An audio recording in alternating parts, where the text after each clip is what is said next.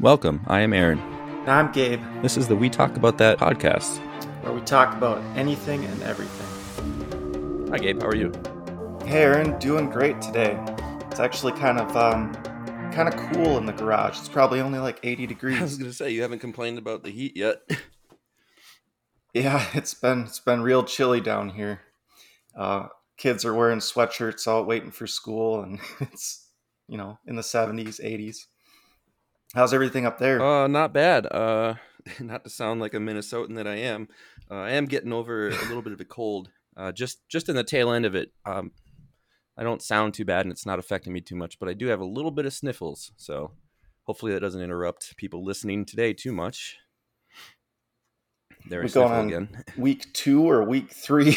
Uh, this thing's been kicking your butt. I know it was about uh, two and a half weeks. Uh, man, it was bad. I, I, it wasn't COVID though. I'm pretty sure it was just a cold. I was out at uh, some friend's cabin, and they had their kid there, and their kid, who's now in daycare, uh, ended up having something pretty brutal, and so did the the two whose cabin I went to, and I didn't think it was going to affect me, but two days after I was back, it was, it was in full swing. Like tired all the time. Like I'd be going to sleep at like 7 p.m. Jeez. Yeah, daycare is just it's a breeding ground for all sorts of new types of illnesses and diseases. When my kids were going, they'd be like every week or every other week they'd have something new. Yeah, bringing So- it back to you. Yep, exactly. So glad we're over that phase now. So uh, the last few episodes we've been talking about, uh, you know, like we brought up robots a few times. We we mentioned uh, Elon Musk or Tel- Tesla's. Uh, what do we? What is it called? Op, uh, Optimus. Optimus. We talked Optimus about that a little bit. Um, that falls into a category of robots that I did a little bit of research on robotics in general. That falls into a category, maybe even a couple of different categories. But I, today I wanted to talk about robotics in general, what the different categories are. There's uh, generally there's five different categories, and that is broken down based off of their function or how they operate. And we can talk about that, or I can explain those. So I don't know if this is actually in order of their capabilities. I would like to think it is a little bit, but I would put fully autonomous down at the bottom of the list. It's not in the order I'm going to read it, but we can just keep that in mind. Gotcha. Uh, so the first category is pre-programmed robots. Um, when you think about that, that's essentially something that's been programmed to do one task and do it very well. In general, these robots are made and programmed to do those tasks longer, faster, and much more efficient than a human. An example of that might be like a mechanical arm on an assembly line or you know, something that spot welds metal together on like an auto manufacturing line or something like that. It does that one thing Right. very well. Uh, the next one is humanoid robots. That's something that is made to look or act like humans, usually to perform a human activity such as running, jumping, carrying, or a combination of all all of those in order to complete more com- complex tasks. Um, examples of Hmm. these might be uh, robots that pick up produce, not produce, you know, but products in like a warehouse. They'll do it autonomously, you know, like just move one thing from over there and put it and stack it up with over there or something like that. Or uh, medical, nope, wrong one. Exam- and other examples Wrong of these might be, um, I don't know if you've heard of Hanson Robotics Sophia. Uh, that's actually in one of the links I sent you. Yeah, I have. Actually, yeah, I, I pulled that up. And that, that's the one I keep going back to. It's creepy. It is creepy. So creepy looking. so this this robot the sophia robot it's essentially like uh i don't know it's like a robotic torso and only like the shoulders up kind of look you know they actually put like uh latex or you know a face on it i'm not mm-hmm. completely sure what they use this robot for I don't know. I think it's like a just a proof of concept thing, from what I understand about it. yeah i think so i think you're supposed to be able to like talk talk with her Yeah, there was some video there. I haven't had a chance to watch. The it. picture on their website has like a has like a keypad and a mouse in front of her. It looks like she's actually using it. It's terrifying.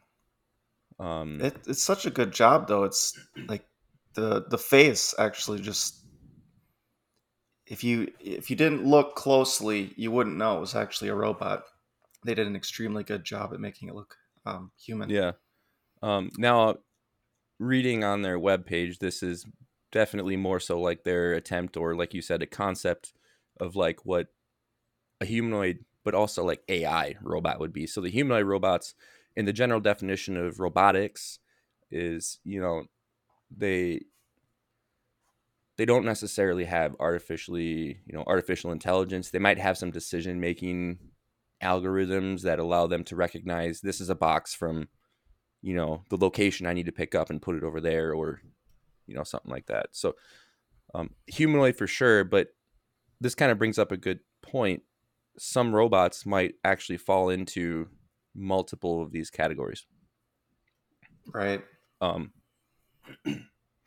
which getting to the next topic like i said or the next category like i said necessarily isn't in order of function but i would like to think that as you go through these different categories we're working up towards autonomous robots which is kind of the next one on our list but uh, ro- uh, autonomous robots they're robots that operate independently of human operators. They use sensors to perceive the world environment around them and they use computers to make use of decision making algorithms in order to complete their tasks. Um, that doesn't necessarily mean that is fully AI, but those algorithms allow them to, you know, kind of ad hoc and problem solve. Like, you know, if they're walking Right. across the the floor and there's a table or something or an obstruction in their way, they go, "Well, I'll just go around it." Yeah, like a, a Roomba, or something like that. They're actually pretty good at navigating your house, and they kind of they map it out and they figure it out, um, so that they clean the whole floor. But then if you like drop something or if there's something new, they figure out how to go around it and avoid it. It's kind of interest. It's pretty cool watching them figure that out. Yeah, It's like a little little problem solving. So it's it's running off of obviously some pre-programmed algorithm that it uses, and somehow it's able to predict the environment and come up with new solutions, which is is pretty trippy. Yeah, exactly. So those are perfect examples of what autonomous robots might be. So in my house we have um I think they're iRobot brand, Mhm. but we have a vacuum cleaner and a mop. And the, oh, a mop, yeah, the only input that you give them is like the first time you run it, you like put it in a room and you say this is the kitchen. Or Hmm. well shit i wasn't here when when my wife set it up actually i think what happens is you just let it go and it just maps out Yeah. every place it can possibly go and then on the Mhm. phone app it actually shows you the map that it created for that level of your floor because it you know can't go upstairs and stuff um, and you you you physically afterwards say this is the kitchen this is the living room this is the bathroom bedroom bathroom stuff like that so the only input that you have with this type of robot is clean the kitchen and it will it'll re- remove itself from its docking station and go to the kitchen and just sweep and mop that mm-hmm Yeah, those things. I just so fascinated watching them explore. yeah Uh, we had one for a little bit. I think it was the i i robot or whatever brand you have. We only had it for a couple months, and then the kids bro- broke it. So it's so sad. Now it's sitting in the closet. I tried to fix it, but no luck. But yeah, it's just it's so strange. You know, it just and then when the battery runs out, it remembers where the the docking station was and just drives back Yep. and parks yeah itself. that's what ours does or if it's full It's ours the docking oh, station yeah. that we have is like a it's like a larger container for you know it's it's it's waste the stuff it picks up Mhm. so when it when it detects that it's full it'll go back and then you know the robot itself is pretty quiet but the docking station when it needs to empty that really sounds like a vacuum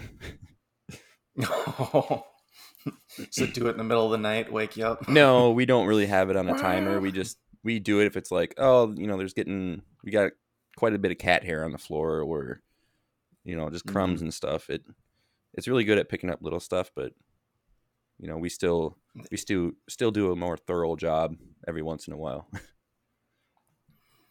Yeah, it's that whatever algorithm they programmed into it. It's like you got to imagine it's fairly simple. You know, they're able to mass produce it and send it out and all these. I mean, you're not paying that much for these robots, but the it seems like it's a lot more difficult problem than uh, the more you think about it. It just seems like it gets more and more complicated. I, I don't know what kind of magic these people programmed into these things, but it's uh, it's really cool. Yeah, it's it's really all. I mean, it's kind of go ahead. Oh, oh yeah. Well, I was just thinking the first thing I was going to bring up was like um, the Tesla autopilot. You know, but the I mean, it's kind of the same thing, and it's probably even more complex too with the self-driving cars. It- just all of the things and all the possibilities that you could encounter on the highway, and they actually do a really good job at navigating that without really any human um, uh, need to correct it. So they're making some serious progress in this this kind of um, learning and just using the sensor input based off of an existing algorithm. I don't know. Once again, a half formed thought, but No, I mean, so that's. I, I think that's a lot of where like the people who program these these robots that's where they start like how do you do this and a lot of the decision making algorithms you know on the front of the robots they've got this big bumper um, and I think Mhm. it I think it's able to move in different locations like it obviously can move straight back towards the robot but I think it actually can move side to side too that way if like the robot's just Mhm. clipping onto something it goes oh it's my corner. And you know the algorithm says well i need to back up a tiny bit rotate a little bit and try it again. And it's just a recursive algorithm. Like i don't know if it actually knows where it's at. I mean the smarter ones do but like while it's there i, I don't know. Hmm Yeah, it does seem when you watch it, it seems very simplistic, like you were saying. Because I've yeah, I've watched mine um, when it was still alive. It would um yeah, it would do exactly that. It would kind of bump in the corner, and then it would just adjust a little bit, and whatever object it was a circular object. I don't remember what it was, but this thing just you know made its way all the way around it. Mhm. So yeah, it's it's pretty pretty pretty simple algorithm. But I don't know. My mind immediately goes to just um, like animals too. You know, you think of animals navigating the world as being really complicated, but maybe it is all just based off of these really simple algorithms. yeah that's i mean you look at any robot's interactions and it might be hard to tell where one algorithm stops and the next starts but i'm pretty sure that almost mm-hmm. every robot has multiple algorithms and each one is is specifically used for certain use cases like getting around the leg of a chair in the living room or or if it's a robot that can navigate stairs it's it's a different algorithm for recognizing that the elevation is changing and i need to pick my legs up a little bit more or you know rebalance the center of mass of the you know the overall body so that it doesn't fall back and stuff like that Yeah, that balancing thing, that seemed like a really hard problem for them to figure out, but I think they've got it nailed now. you talking about boston dynamics I I am. Yeah, Yes, indeed. there's a video that I recall watching where they would actually kick the robot, like with some force, not just like you know, like you're kicking a soccer ball, but they would put their foot on it and push it away, and the robot Yeah. wouldn't fall over. Like after they got it sorted out, it would kind of recoil and use its legs to catch its balance and re- right itself. I've seen that. Yeah. It's so funny to. I feel bad watching that, but it's like, why? You know, why do you feel bad? You know, like, oh, they're abusing, they're abusing the robot because yeah, they're just full up like kicking it and pushing it over and Yeah, hitting it with bats and stuff. I've seen those too. Um, I guess it's uh raining outside. Sorry, so if you hear, a little bit. you'll have to let me know if that's too loud. No, it's fine. I can fix it in post probably. Maybe. um so so the next category of robots is uh teleoperated robots. So this is a semi-autonomous robot that uses a wired or wireless network to enable control from a distance.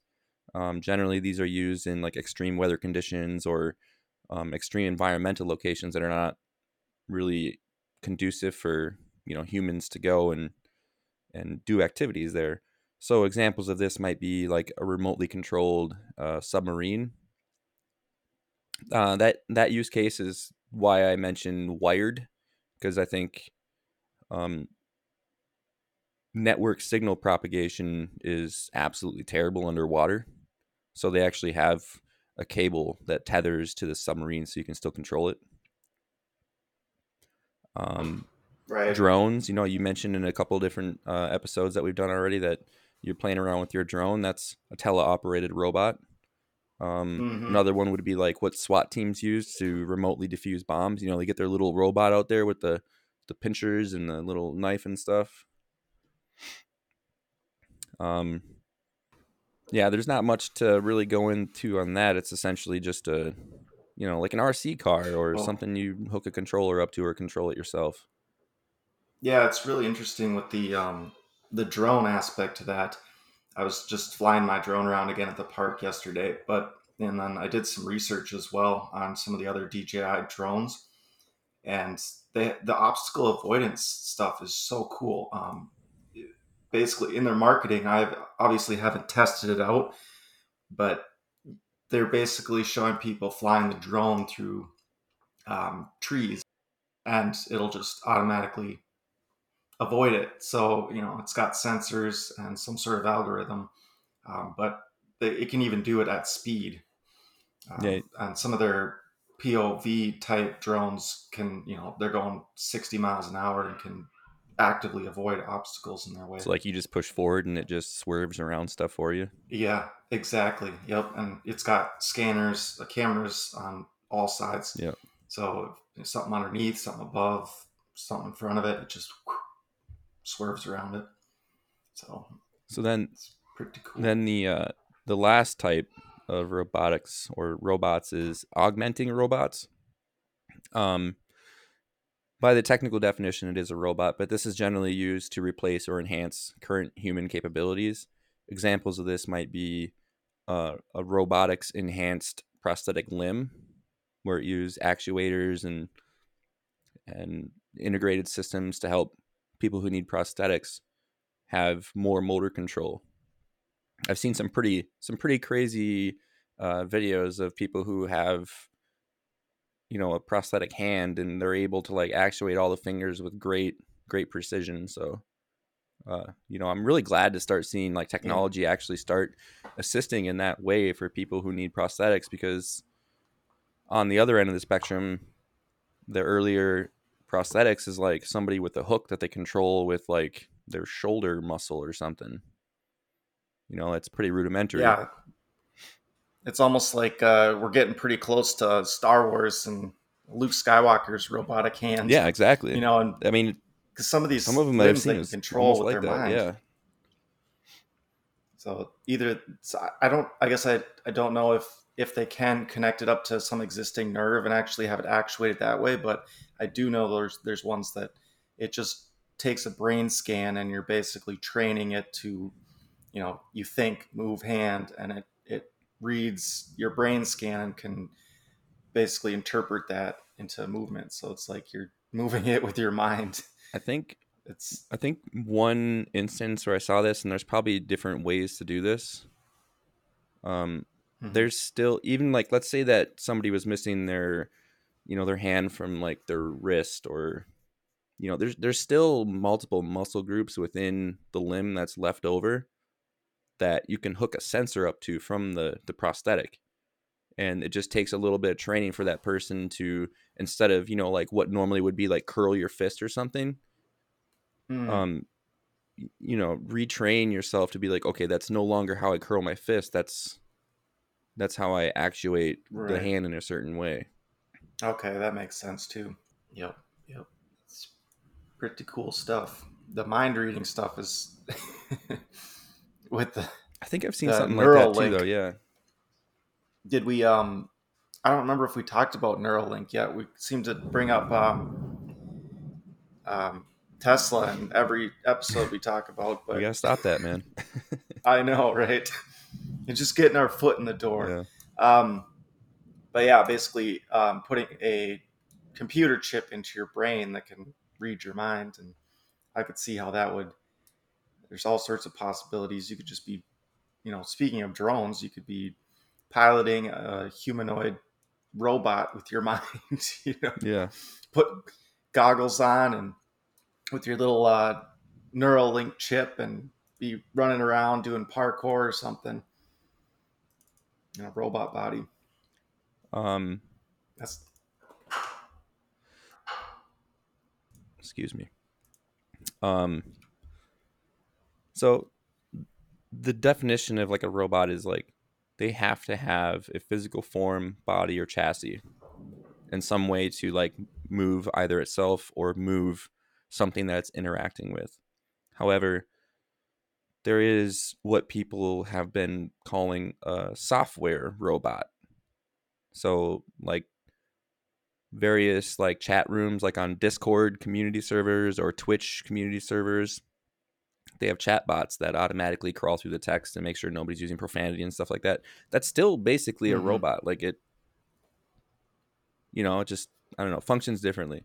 But for the sake of the definitions yeah. of robotics, it's not actually a robot. But it's interesting to make that distinction, or it's important to make that distinction because a lot of the the computer applications or programs they still have a lot of the same essential decision making processes that would make them essentially a robot.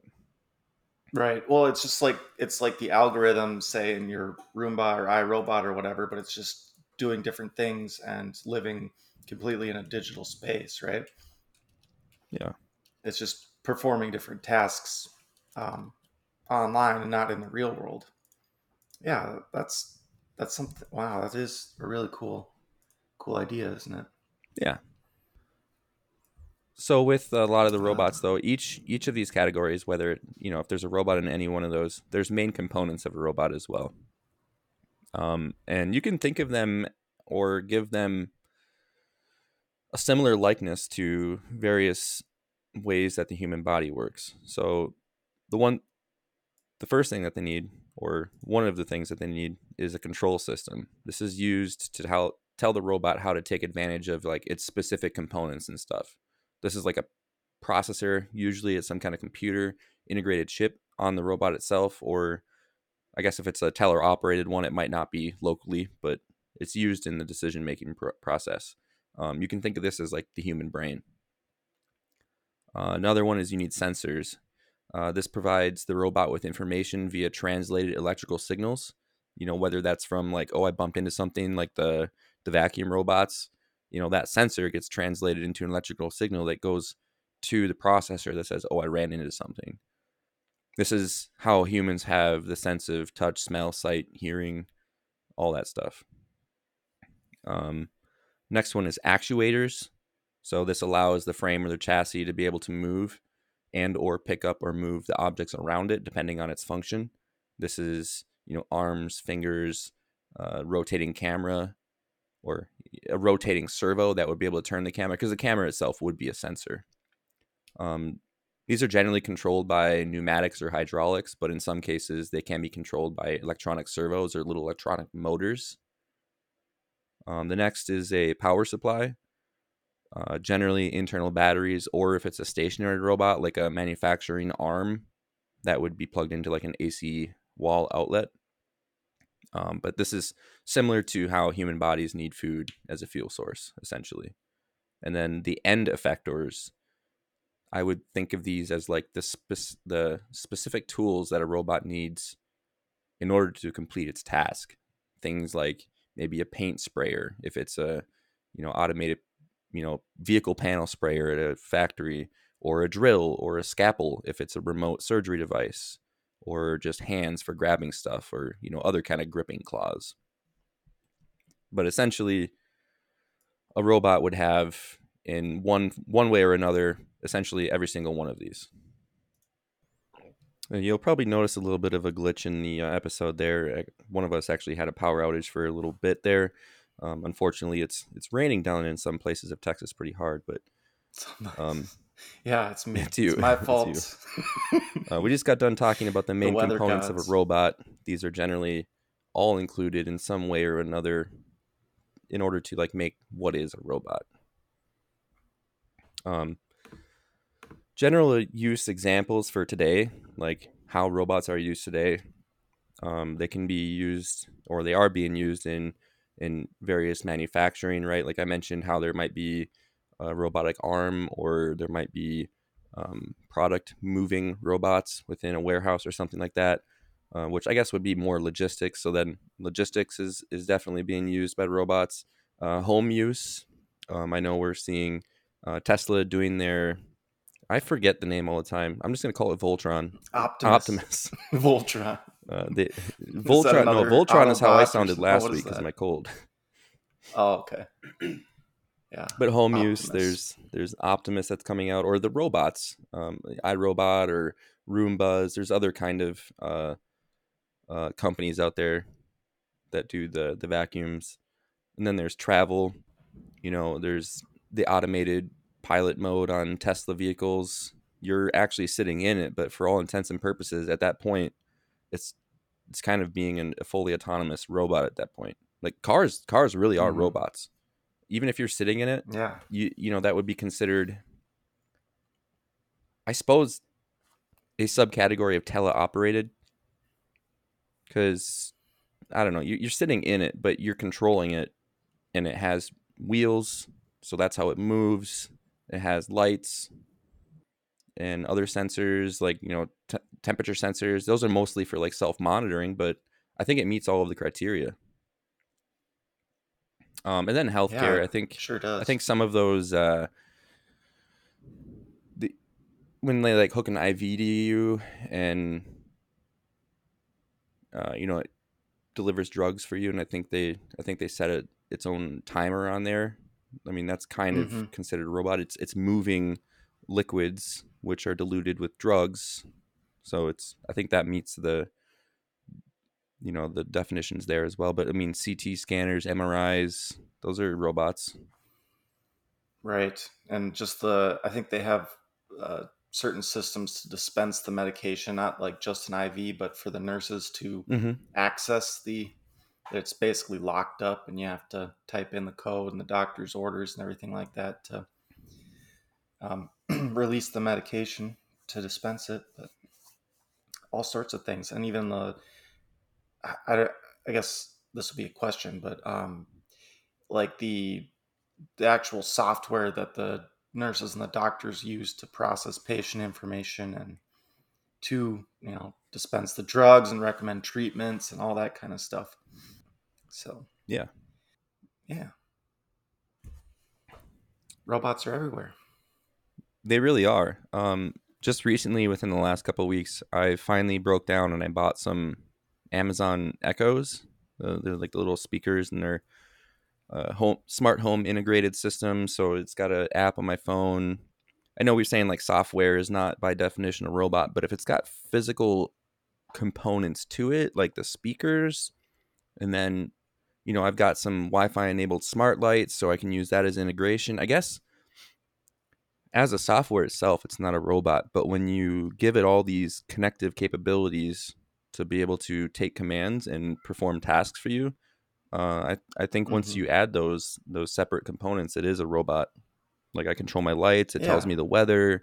I can have it set up an alarm, add things to my my grocery list, you know, so on and so forth. You the you know the imagination is really your limit there. I know some of the more complicated integrations for smart home accessories they take a little bit of like you get in the weeds and you actually end up doing a little bit of coding if it's not natively Mm. supported. But I, I guess you could say I have a robot in my house outside of my vacuum cleaner.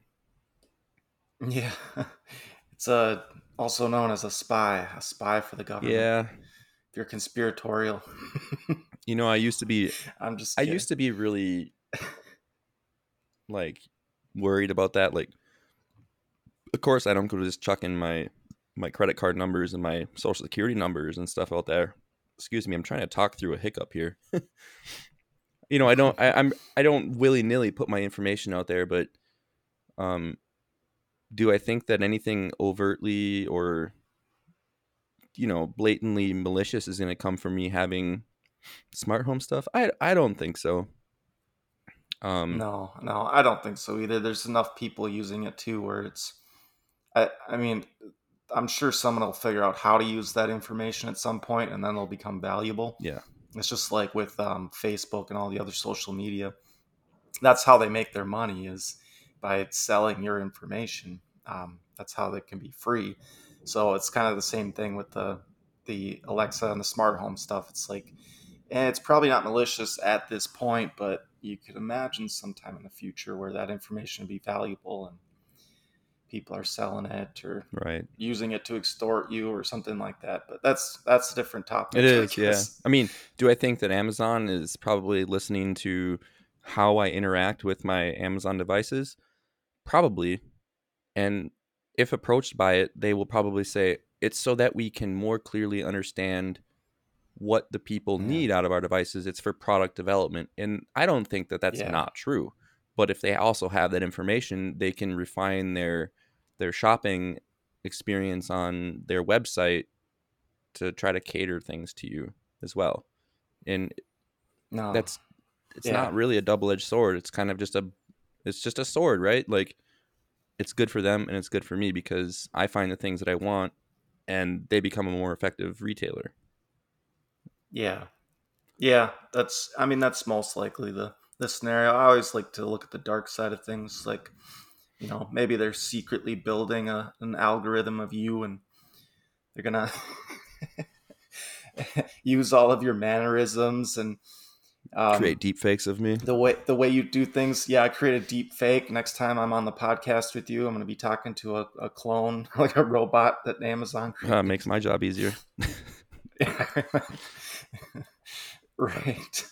Yeah, that that's actually a possibility too. There are people talking about that as far as um yeah, deep fakes or creating just uh, another version, a clone of you. Um, I know that's come up with like social media accounts specifically. There'll be bots that kind of monitor how you post things and how you react to things. And then after some people have died, you know, the account keeps going.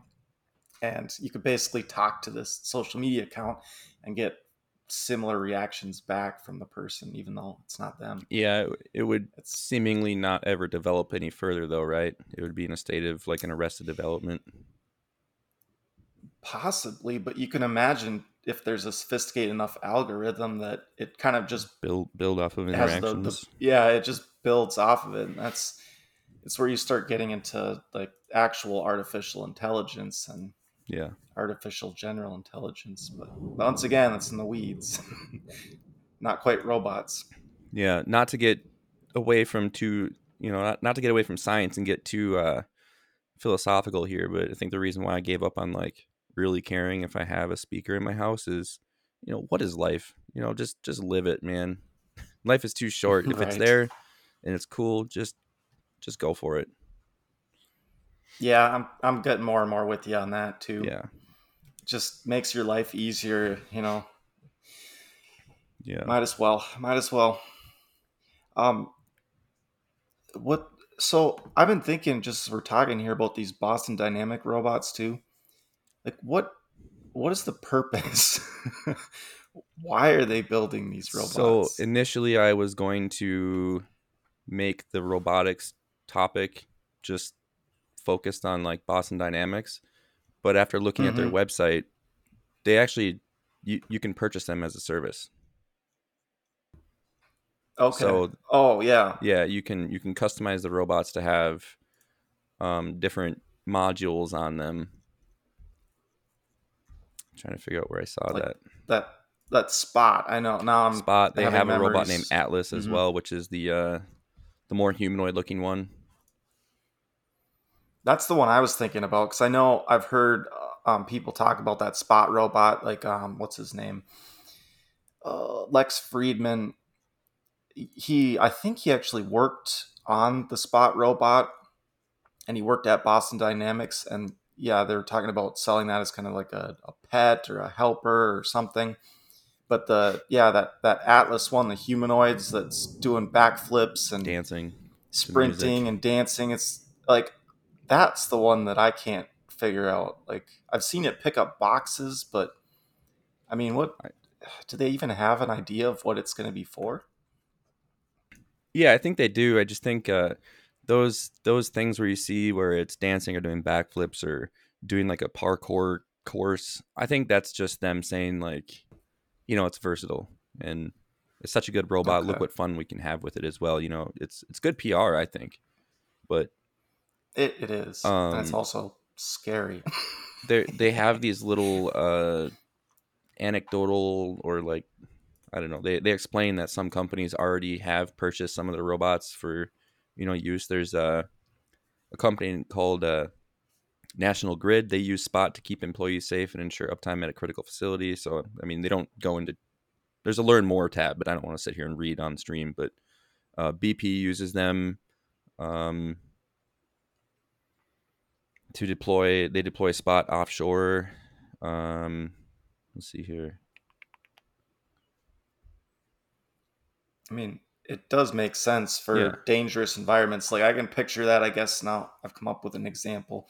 Um, like let's say, like firefighters, like a like a house, a house fire, and you have to go and rescue people. I could see that as being like a really good application of it. Um, like the humanoid one. Of course, that that kind of just flows from the idea of it kicking in my front door and attacking me, but it, it might no, it, it's it's a good it's a good robot. It'll come in and save you from a fire.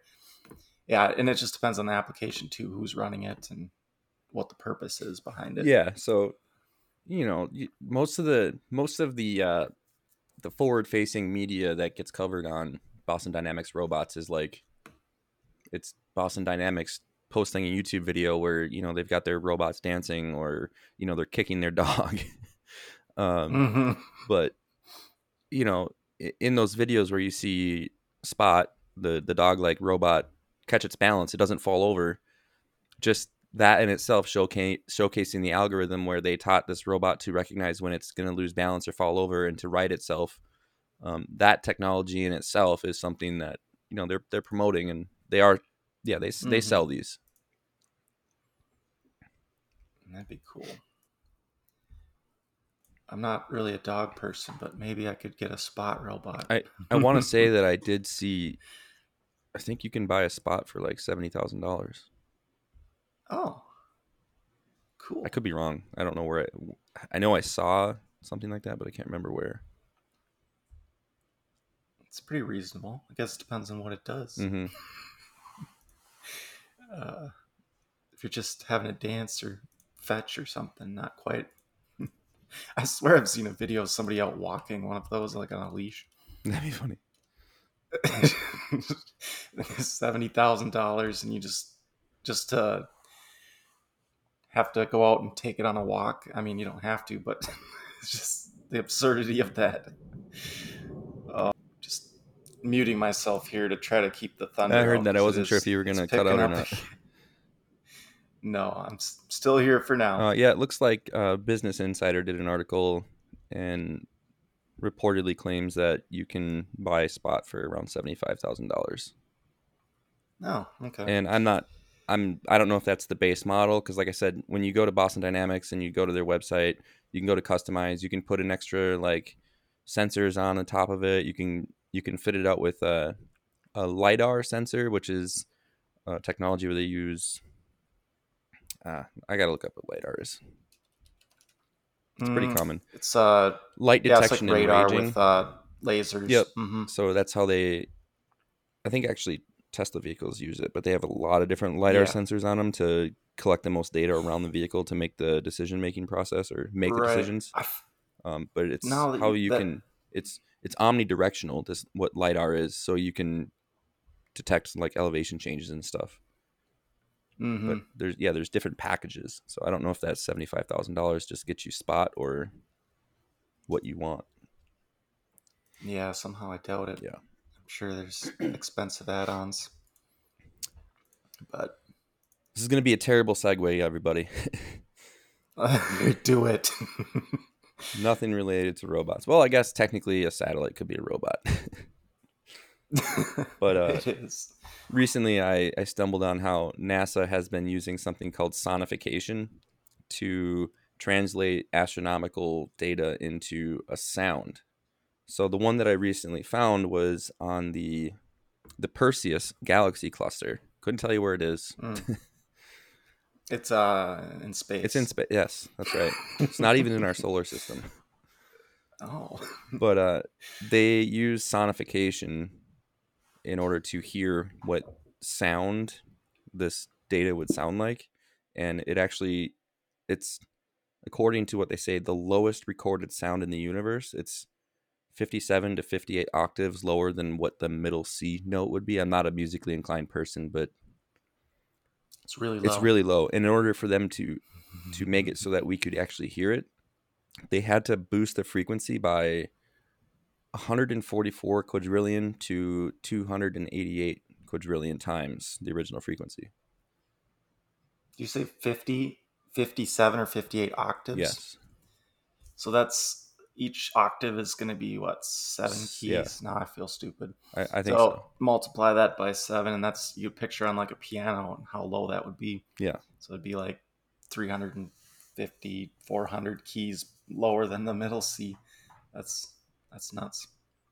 Uh, anyway, so I'm going to play that sound. All right.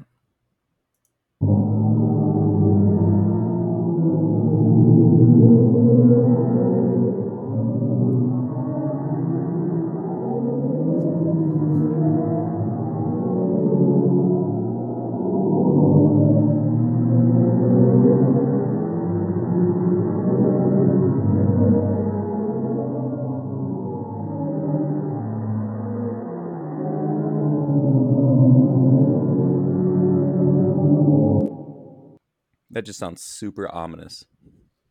Yes, that's what I can't decide if it's it's like a choir that's been muted, you know, or if it's like the screams of the damned from hell. I don't know. So But they actually have done this. Ominous, Yeah, they've done this a few to a few different. Uh, I don't know. I guess this one's a galaxy cluster, so there's like thousands of different galaxies within this ginormous cluster. Um, they've Hmm. done it with a few other ones, and you can actually go to the website. It's https colon forward slash forward slash uh, chandra.si.edu slash sound. Um, they've got a few different ones, and some of these are taken by multiple uh, observatories on on Earth and out in space. So like some of them have like a radio wave spectrum that they're they're converting the sound from. Some of them are X-ray. Some of them are uh, whatever the other spectrum is. Um, so some of these sounds they actually play them tandemly, where like they assign different instruments to them. So Oh, some of them actually sound like I don't know, just a like a lullaby that's supposed to be playing in the background. that's it's just so strange. I don't even know what to. I, I guess it's just it's frequencies. So you're just Right. yeah. You could just turn it into an instrument and Right. So like huh. the one of them, it was like it was like plucking like a harp or something like that, but it was it was only playing. So so the way that they did this is they they picked the center of the galaxy cluster, and then they they hmm they kind of do like a radial movement around the center, so it kind of looks like a like a radar line. Um, but they they read Okay. they read all of the the the information in a circle. Um, so on some of them where there's like stars in the background, when the line gets to that, it would be like like plucking a harp. That makes sense. So that was that because there was a little image that played with that too. Yeah. I thought that was just okay. So they're actually like scanning around their different locations in the galaxy. Yep, exactly. Oh, so that's that's why it changes too. That's why you have different sounds popping up. Okay, Yep. now that makes sense. That's really cool. Yeah. They- so I think they've. the oh, go ahead. the interesting thing is like most people are like, well, there's no sound in space, and that's Hmm. a lot of people think that's widely the truth. It's it's an assumption, really. The reason why a lot of people think this is because there's space is essentially a vacuum, which doesn't allow you know for sound to travel. It travels through the the oxygen and the gas that's in our atmosphere. That's why we can Mhm. hear. So in space, where there's a vacuum, there's no medium for for sound waves or vibrations to to translate or to propagate through the space. Well, it's almost it's very much like listening to this podcast too because I'm speaking and I'm making vibrations in the air. It's going into the microphone, it's getting translated into digital signal and broadcast across the world wherever you're listening right now. And then it's getting transferred back into into sound again in the air. So I mean in space you're just picking up the the um, uh, electromagnetic spectrum that's getting put off. That can travel through a vacuum and then they're just translating it to sound. So you would think so. it's not that crazy. You would think so but that's not actually how they did this. That's not how they did it. no. it. So in the galaxy cluster for like i mentioned this one is the perseus that we just listened to the perseus galaxy cluster um, there's Mhm. actually a lot of gas within that cluster because it's really? Yeah so there's there's tons of gases just everywhere which means that there is a medium for vibrations to propagate. So what they actually did is Oh. they can observe these vibrations through through seeing how the gas is interacting with its you know cluster. Um wow. so they were able to extrapolate astronomical data from vibrations that they can observe um in the in the gas. That's that's even more trippy. So it could be like the screams of the damned. It could be. So they're actually wow okay.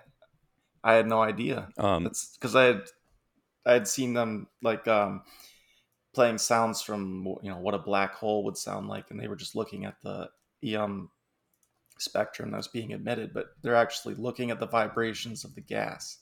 That's intense. Yeah, so I just sent you the link from the the, the NASA website where they explain this. But um, at that link that I mentioned earlier, they actually have a, a list of Mhm. a lot of them, and they do have Sagittarius A, Mm-hmm. hmm which I think they used how you described to make that sound. hmm Right. And and Yeah, technically, it's not actually it's not actually uh, it's not actually the black hole's light. We kind of talked about this, how like light bends around. Mhm. It's actually the shadow or the background light. hmm Or like the accretion disk. Yeah. I don't. Yeah, I'm not sure what they looked at, but that is it is pretty good. It was kind of anticlimactic because I was I was looking out for that that picture because there had been rumors that NASA was going to make an announcement, and people were saying, oh, they probably took a picture of Sagittarius A, which is the black hole at the center of our galaxy, the Milky, Way, galaxy.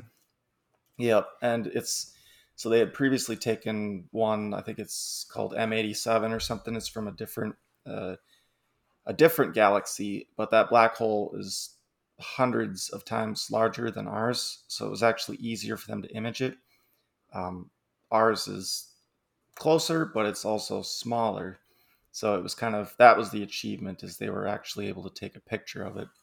But it's the image is not nearly as impressive as the M87 one, but it's still cool. I think it's really cool. What if Yeah. what if like that's actually communication from the galaxy? Oh, that the sound. Yeah.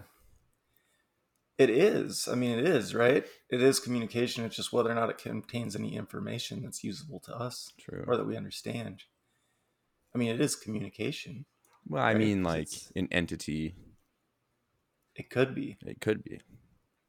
because that's you know our cons- uh, conception of what life is is obviously very human centric because it's and even animals, but it's all based off of the same building blocks with DNA. Um, you could have life, say, you know, in a cloud of gas. I'm sure there's a, a Star Trek episode about that, like an intelligent entity that's just made up of gas or entities that um, are alive and sentient that are just made out of floating around in space in a in a nebula. You could be listening to them talking to each other. Well, yeah, and I, I don't know if I've seen that episode. I know I've seen some some other sci-fi shows where I think that's the case.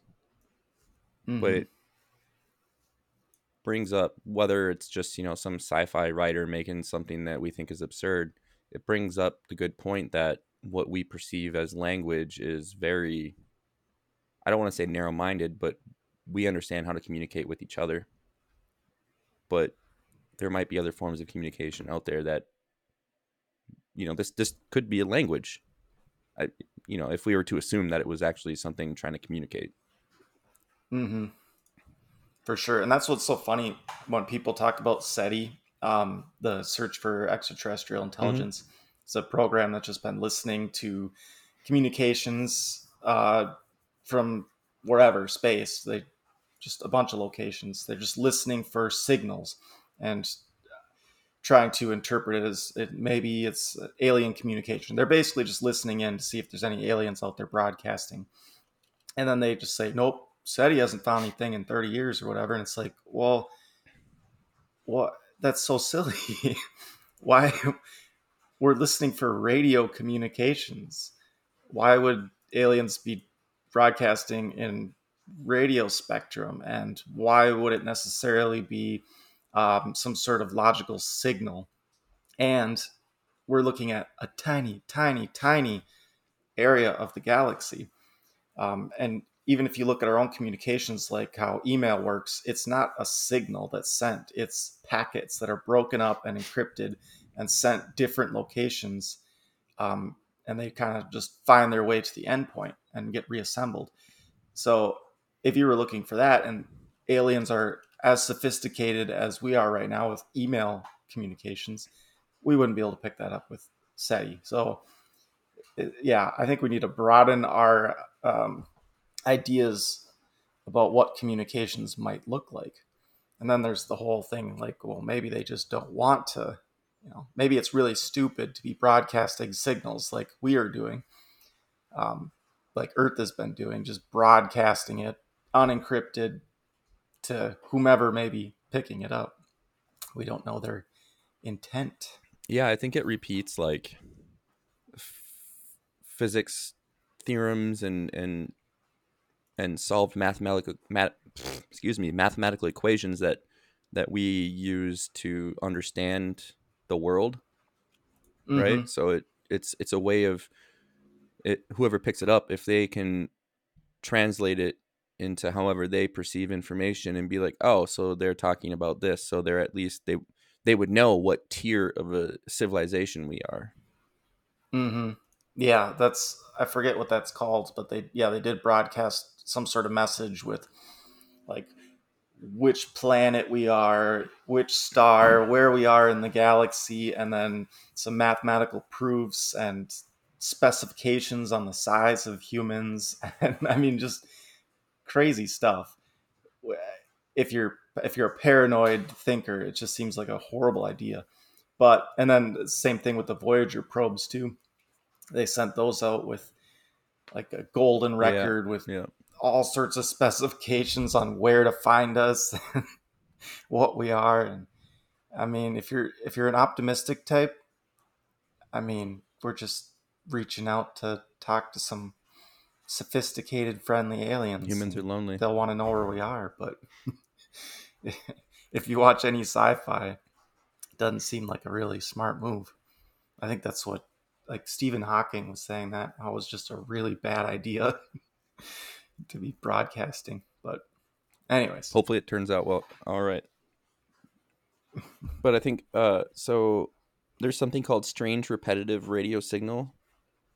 Mm. Um, they, I can't remember if they're specifically from a pinpointed location, but astronomers have spotted a mis. I'm just reading from. Excuse me, got the hiccups. Re- reading from a Google search here, but astronomers have spotted a mysterious radio, radio signal relatively close to Earth that is behaving unlike any observed before. These so these uh, radio wave signals they detect them a lot, but this one, um, located around 4,000 light years away inside the Milky Way galaxy, appears once every 18 minutes and lasts between 30 to seconds, 30 to 60 seconds each. Hmm. So it's like it's like got a pattern. Mm-hmm. And this was actually um, earlier this year, sometime in January. Do they have any speculation on what it is, or it's just no idea? I guess it's in the name. They don't really know, right? what was it? Strangely repeating. What was the name again, or the acronym? Uh, strangely repetitive, strange repetitive radio signal. So they actually, Okay. Or, or- this isn't the first one that they've seen. It's just weird that this one has a repetitive radio signal. And when we Mhm. say radio, like that's a certain spectrum Mhm. on uh, the light spectrum, right? Yeah. Yep. So Mhm. it's it's not to say like it's coming from a radio. Our radios are called that No. because they work off of the same band. Yeah. Yeah, and like the radio what we would think of like you turn on your car radio, it's kind of referencing to a certain spectrum on the an electromagnetic um, spectrum as a whole. So it's kind of confusing. Um, So- when they yeah, when they say radio, they just mean some sort of electromagnetic signal. Um, the article says that the team's leading theory is that the source of the strange signal is a magnetar, which is a type of neutron Mhm. star with an extremely intense magnetic field, uh, specifically Okay. one that spins comparatively slow. Right. Yeah, I know they've they've picked up these signals before. hmm um, many times um, they're yeah, either pulsars or like you're saying a magnetar but you know i think maybe they're wondering what this is just because it is so specific. It's um, so repeatable. Because generally with the pulsar it's not going to be as exact as they're talking about here. You're going to get a pulse um, of radiation you know when one of the poles basically is pointing at us um, and uh, the electromagnetic field of the star is directing its energy in our direction but the star is spinning really quickly um, and it can be orbiting other stars and so you get kind of an erratic signal Yeah. so if this one sounds like it's very repetitive Yeah, and I think that's why they they claim that it they think it's a very slowly rotating magnetic field Hmm. because it is not rapid. It's every like 18 minutes. but could be could be a message It could be. do you know what they picked do you know what they picked that up with was that SETI or was that just just some random this is NASA right I think I believe so. Okay, so who knows? Not a big deal. I was just curious. Um, yeah, yeah. I think that's actually how how um in some of these messages we've sent out. That's how we locate our uh, our solar system in the galaxy is by referencing certain pulsars or magnetars. Yeah, it's like and I honestly don't know the difference between a pulsar and a I- magnetar. I, I couldn't think they you. might be the same thing. But yeah, they they reference it because some of these do are um, so um, repeatable. Like their signal is so reliable that you can just you know basically say, oh, it's going to repeat every whatever you know five seconds. There's going to be a, a, a blip of a signal, and then you can reference that one, and then you reference another one, and you get like six of them, and you can point back to where Earth is in um, in relation to those. So it's an interesting way of mapping mapping the galaxy. Yeah, it's like uh, there's two different types of way traditionally to do uh, land navigation using a map, and that's you have a compass and you find your the angle that you need to travel at, and you you know you figure it out on a map, and then you use the compass to actually turn that way, and then you just walk in that direction. Or what you can do is look at the map and be like, well, there's a hill over here, there's a little cut in the ground, you know, using terrain features. So it kind of seems like what you're Dead explaining is it's like a, uh, you know, you're using terrain features, except it's not terrain. Yeah, it's, it's yeah. stars and uh, Exactly. uh, observational exactly places to to to describe your surroundings. Yeah, it'd be really cool. I've seen pictures of that where they actually, gosh, I don't even know how I'd search for that. um, I guess uh, let's see, pulsar map maybe, um, because you can pull up images online of of that map and it, it looks pretty sweet. I might might want to get a tattoo of that if I ever get a tattoo. I'm sorry, a tattoo of what? Um, that pulsar map of where Earth is. Oh. It was on the Yeah. the Voyager disc. Yeah, you could pull it up if you just Google pulsar map. It's pretty interesting. That would be an interesting tattoo. Yeah. It's just a map, a map of how to find Earth. We, we sent to the aliens. uh, yeah, pulsar is a highly magnetized rotating neutron star that emits a beam of electromagnetic radiation out of the poles. But I don't know how that's different from a magnetar. We saw. Okay. A neut- so it's a neutron star is a magnetar specifically. Ultra powerful magnetic field. Yeah. It's about a thousand times stronger than a normal neutron star, and a trillion times stronger than the Earth's magnetic field. That's so interesting that it's um, the a neutron star too is such an interesting concept because it's just all of the it underwent such a violent explosion um, that all that's left is neutrons, so it's extremely dense. It's like just on the verge of collapsing into a black hole. But and you talk about it just like if you were to take a teaspoon worth of neutrons off of the surface of one of those, it would just be millions of tons worth of weight just because it's so dense. But now we're getting into the weeds. We are. it's fun though. I like talking about this stuff or thinking about it, anyways. Something kind of. Well, it's not related to mass, so to speak, but how you said, like, if you take a teaspoon of it. I mentioned a couple mm-hmm. episodes about how there's there's an absolute zero where Mm. molecules and atoms stand stand still and there's no activity. Um, and then we Mhm. mentioned there's really isn't a maximum maximum temperature, but there is But there true. there is a temperature at which where we don't know what will happen. Right. Um, and I think they called that the the Planck temperature or the Planck length. Mm-hmm. Mm-hmm. Um, Yeah. We. but even You, like on the on the lower end of the temperature spectrum take the internal temperature of the sun which i believe is like billions of degrees hmm. I never know. Tens of millions, maybe. about about 27 billions. million degrees Okay.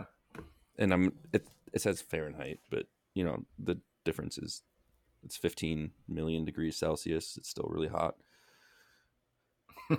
um if you were to take just a pinhead that was the temperature of the sun and put it on the earth it would immediately burn and kill everything in a 100 mile radius around it. Just insane.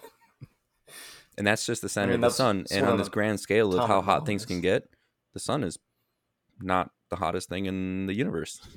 That's the that's the middle of the sun though. The exterior of the sun is much less. Mm-hmm. Yeah, it's like that's with that example of the pinhead and that temperature. That's exactly what a an atomic bomb does. yeah it creates that temperature, and it's very small, but it can I- actually think- devastation. i actually think an atomic bomb explosion is hotter than the internal temperature of the sun but it's for the briefest of moments that it it, it Mhm. just doesn't doesn't work Right. Well, I mean, that's what the sun is, though. Is it's a constant, basically never-ending nuclear bomb exploding. so the You surface want to think about the surface way. of the sun is 10,000 degrees Fahrenheit versus 27 hmm. million in the inside. It's, it's cooled off, cooled off a little bit. relatively balmy, actually. Well, it's because the inside of the sun is so so much more dense. Hmm And it's exploding. and it's exploding constantly all the time. That's all it The, is. It's gravi- just- the you're gravitational force a- of the sun is just keeping the explosion confined. That's I, I have to remind myself of that. You know, just look at the sun or you see it. It's just that is a nuclear bomb going off. That's ninety nine point nine percent of the mass of our entire solar system. It's like, and then you you have to put a little bit of sunscreen on because you might get Right. might get uh, a little crispy. Well, so the interesting thing is when solar flares happen, that's tied to, so like the sun. Think of the sun as like this big ball of, uh, what is it? Is it made of helium? Hydrogen, Hydrogen? hydrogen. Yep, mainly hydrogen, and it's turning hydrogen into helium. And Hydro- then yeah, I don't think it's helium. turning helium into any. I, I don't think it's going much farther than that. It might be creating like lithium or something, but But uh, I don't remember what's next so on the the sun is table. this big ball of those two gases, and there's so much of it there, and it's so finely condensed that that's where it gets its heat. But it's also like under constant tension. Think of think of like if you had a I don't even know if this is real. think of a slinky, but it was a circle. You know, or just a, just a circle made of like a wire frame. Now take that All right. and spin it in reverse op, uh, directions at each pole. Like if you were to grab it on you know either end and just start spinning it and like never stop, that's kind of what the sun's uh, like magnetic forces are doing. They're so twisted up and and just under tension that what a solar flare is is when one of these like magnetic bands from this twisting like just has a violent like it unravels or it repositions itself really quickly it allows a lot of Mhm. that plasma and stuff to just shoot off as a, a solar flare yeah, that's a pretty good description. I could see it. I could see it in my mind. I didn't know where you were going with that, but it's pretty effective. Yeah, I don't know if it's just my news feed, but I get a story almost every day about another solar flare that's happening on the sun. yeah. And they're actually it's actually a real um, risky scenario for us um, especially with the more technology we're using. The smaller our uh, transistors are getting in our computers um, and our phones is we're very susceptible to pulses of electromagnetic radiation that would be emitted from like a solar flare for instance um, and if we got a solar flare that actually hit us directly, um, it could potentially knock out all of our com- computers, all of our technology, just fry it instantaneously. yeah our, our And not power only grid that, the infrastructure power would just be grid. screwed Yeah, exactly. Um, basically, it would burn out um, um, all the transformers the transformers, hmm which take uh, come from China mainly and take years to actually manufacture. So. so I, i've heard people say like if we prepared for this it might cost us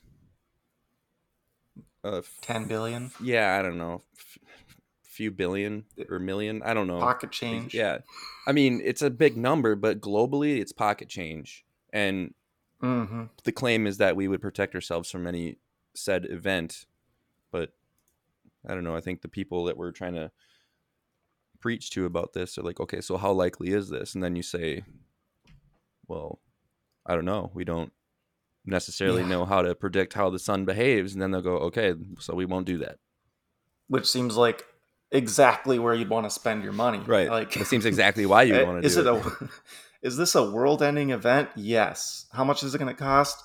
A couple billion, which is nothing. how much is it going to cost to do the uh, Yeah, thanos it cost everything it it cost everything. I, I don't even know that reference. No. I know Thanos, but from marvel Oh yeah, no, no, I'm with you now. hmm Um, but yeah, I, I think Michio Kaku, he's a guy. Mhm. He and a couple other scientists were petitioning Congress to spend this money. that might be where i heard it from yeah Yeah, and all it takes is you just have to bury the power lines and shield them and ground your transformers. Um, I don't know. It it seems like I'll, a no brainer. I'll take your word for it. I don't claim to know what they actually say that we would have to do, but they said it'd be easy. I mean, it would cost some money, Mm-hmm. but Yeah, and it's it's potentially a civilization-ending event. I mean, if the power goes out, if it burns out, um, our the transformers, like I was saying, it could take years to replace them if everything was actually functioning correctly. But if as soon as you lose power, now you don't have communications. How do you even put the order into China? carrier pigeons, manufacturing man. plants. Yeah, the manufacturing plants won't be operational. And then where do you think they're going to um, send the transformers first, if they're even able to make any? And that's going to be in China.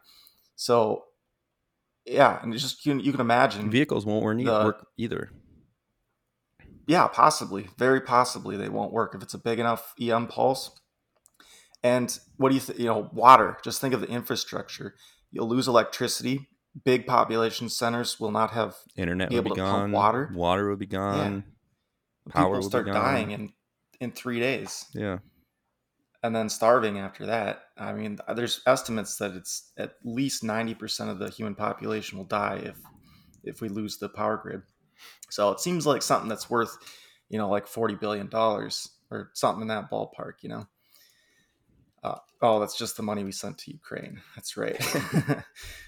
Uh, so it's less less than that. Um, but yeah, I don't know. I'm passionate about that. There's actually something you can look up. It's called the Carrington event that happened in uh, the late 1800s. It was a pretty substantial solar flare that hit hit the Earth, and the only real electric technology that was around then was telegraph wires. And you can read some of the the um, stories about that, but the the EM the energy was enough that it would light these telegraph poles on fire. Basically, there was so much energy going through the telegram lines, telegraph lines, and like telegraph machines would be typing messages um, just by themselves, and people were getting electrocuted when they would touch them. I mean, and that's that's a dumb dumb technology with you know pretty robust as far as electricity goes. We talk about our cell phone networks, it would just fry something like that. Yeah, you can imagine, and satellites would all be fried. Um, I know there was actually a solar flare that just happened that knocked out a bunch of the uh, the Tesla Starlink satellites, like half of them. they just got fried and were crashing down. But- so I, I just found reference to the sustainable. Carrington event. It was actually uh, 1850s. Oh, 50s. Okay. Eight- Yeah, 1850. Almost late. Oh, I thought you said it 1980s. Oh, no, no, no. Oh, I misheard you. Eight, late 1800s, I said, Yeah, but okay. not late. I misheard you. I might have said it wrong too. Yeah, if it was in the 80s, So I don't probably wouldn't be here. I don't know if this particular source I'm reading they haven't specified, but if it would they claim 30 billion dollars. I don't know if that's Mhm. for the US or the world. Probably the US. Yeah, cuz they did say New York itself would be 1 billion. Oh, no, no, no. Just one day without power in New York City itself would cost 1 billion. You know, in Yeah. delayed services and all that stuff. Because the stock market's there too. So Yeah. you shut that down. But I mean, just think of the human life. Because if you don't get that grid back up in three days, everybody's going to run out of water. And it's not going to be pretty.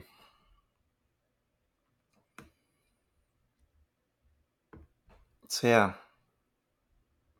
be something cool to spend spend some money on, you know, Somebody to just harden up the grid. somebody quoted or I, I don't know who said this but they they quoted your cell phone might survive just fine but the cell towers wouldn't so you would have a very nice calculator with a limited battery life Exactly. yeah, how long does your battery last? Because Couple you're not gonna be able to charge it. hmm And it's pretty useless. yeah That's why you got to get some uh, some Faraday cages and put your sensitive electronics in there.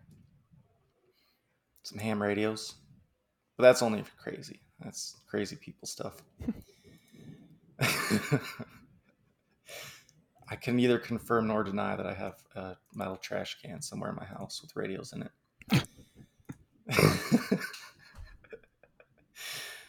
uh, no, and it's not even just the sun either. Too, if you get a big enough, um, if there was a Gamma ray burst. not, a, yeah, gamma gamma ray burst exactly. It'd take about five minutes Um, to wipe out everything on half the planet. Yeah, I think we we talked about this previously on a different episode, and we said it would be instant. we? But I think, I think I looked it up afterwards. I do have to take back a little bit what I said. It wouldn't be instant. It would destroy our ozone and kill us in about five minutes. Oh, okay. So it'd be slow. yeah, five longest Five five, minutes of your minutes. life. It'd be a hell of a sunburn too. Yeah, Ugh, not cool. Not much we can do about that, but aside from you know having maybe another uh, colony on another planet, you know, like Mars, for instance, it would lessen the chance that it would hit both planets at the same time. But yeah, I don't know. Stuff to keep you up at night. a lot of things keep me up at night. Yeah. I, I don't know where you're going there. Uh, Oh, I just mean there so many different things that we have to think about. You know, it seems like Mhm. every other week I look at the news and I see another scientific group is saying there's a there's an asteroid the size of, you know, two two times larger than the the Burj Khalifa that could Yeah. Oh man, I listened. I just listened to something. What was his name? What's his name? Um, Randall Carlson. He has a podcast. It's called. Um, there I go, plugging more podcasts. That that's fine. Um, I don't see anything wrong with it, right? No. Uh, it's called Kosmographia, and some of the stuff they talk on there is pretty like voodoo, new age.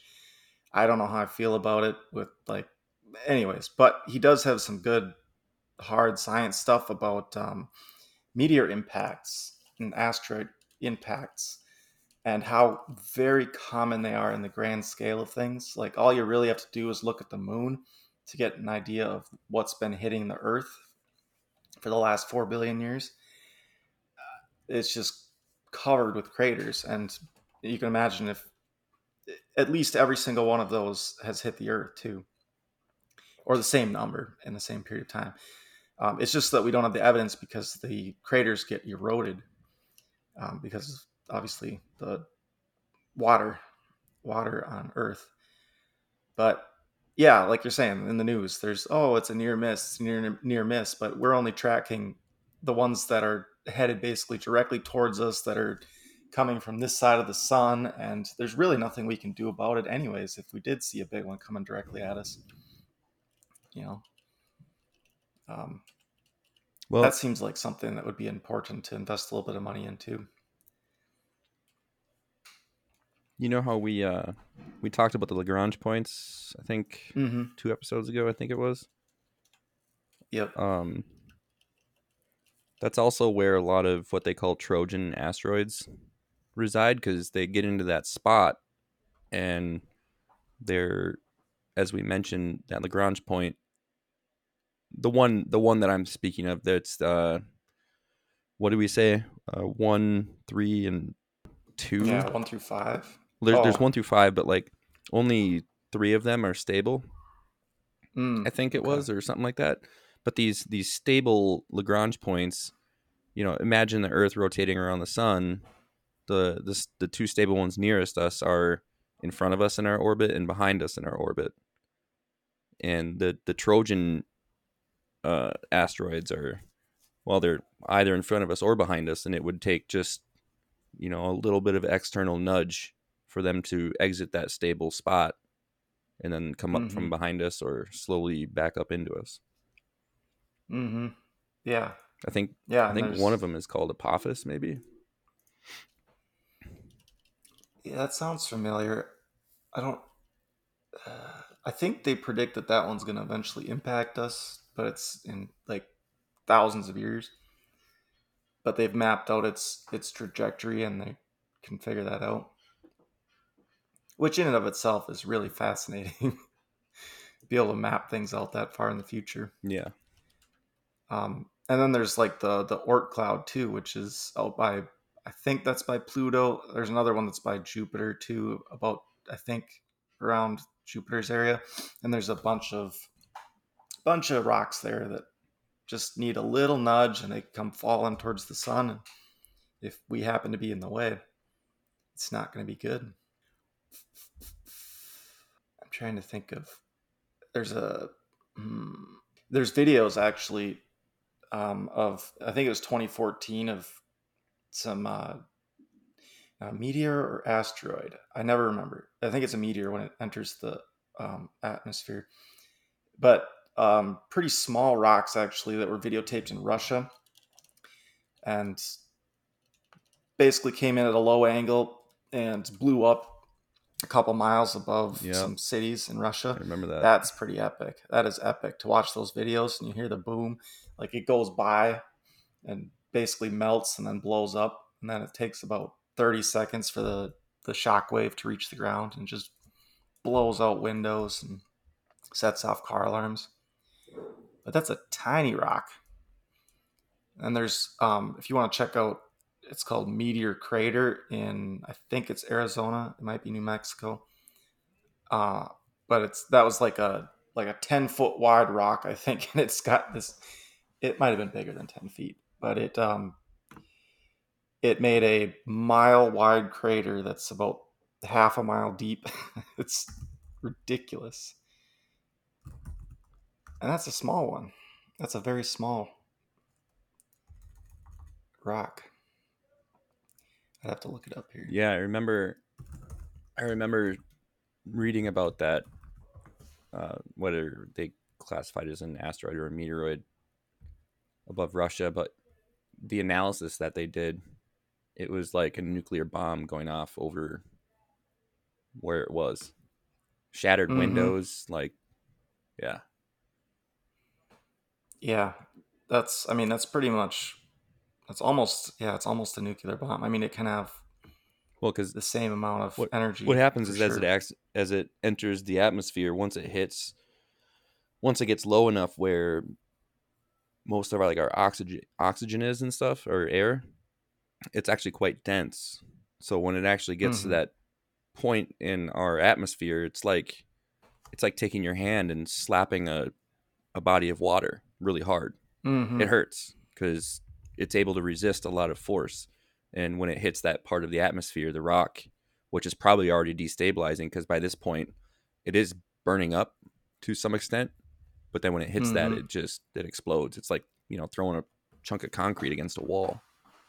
Yeah, yeah, exactly. Because it's they're going tens of thousands of miles an hour, yeah. and then slowing down and heating up, and so you know the rock can turn into gas. It gets so hot, and then it's obviously hitting that atmosphere and slowing down too. So it just explodes. It vaporizes.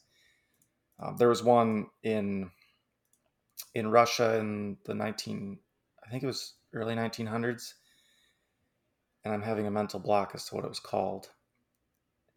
Um, why I keep thinking like Chelyabinsk or something, but that's not right. Maybe that's the area it impacted, but it blew up in the atmosphere and leveled just miles of trees. And luckily, there was nobody really living in that area, but that's something to check out too. I don't know how you'd Google that because I didn't give you the name, but um, I pulled up this um, meteor crater, and it was actually 160 feet. Um, the rock that hit it was actually made out of nickel iron, but that crater is insane it is uh, what is it? Where are the stats on it? Uh, hit fifty thousand years ago. I, it's hilarious. They actually have a speed of the rock twenty nine thousand miles an hour. I don't know how they figure that out. Um, I think if if there was any remaining, so you're saying that there there was a chunk of it left. Yeah, they're actually. It looks like they have a chunk. So a chunk of it. I'm sure what they did is they they measured how big it is and how much it weighs to get the volume and the mass. And then what mm. they do is they measure the depth and the width of the crater. And there's a lot of formula out there that they use in a lot of uh, post blast analysis and stuff of either like objects like this or stuff. Uh, but they, they punch in the mass, the volume, the size of the crater, the depth of the crater. And I think even part of it is how much of the the the dirt at the or whatever medium it hits at the edge of the crater has kind of billowed above what have been ground level Ah, I see. and with those variables they're able to calculate with what force or what speed something of that mass would have had to have gone Jeez. You sound like a impact crater analysis. i've taken a class or two okay, okay. Now I get it. Um, there was a oh another thing just on meteors. Um, I, I read a story a few months ago about um, like the biblical story of Sodom and Gomorrah, Mhm. how it was wiped out by fire from the sky, or whatever. The you know, I don't know exactly how the story goes or how it um, describes it, but I think it's fire from the sky. And they actually found a couple destroyed cities in the Middle East in that area that were hit by a um, meteor or an airburst meteor. So it's almost it almost seems like that adds up, doesn't it? It's like an actual historical account of something that happened. Uh, yeah. I, I don't know. I found that fascinating. You'd have to. It's been a while since I read that story, though. Thank you for listening to this episode of We Talk About That. To recap, we talked about general definitions and functions of robots, the sounds of galaxies, and related topics as we meandered and segued to what our thoughts were. If you found this conversation engaging and entertaining and want others to experience this as well, we encourage you to mention this podcast to your family and friends, like or subscribe, and leave a comment on our podcast site. We record weekly and post episodes every Tuesday. As always, have a good day and keep that curious mind fresh.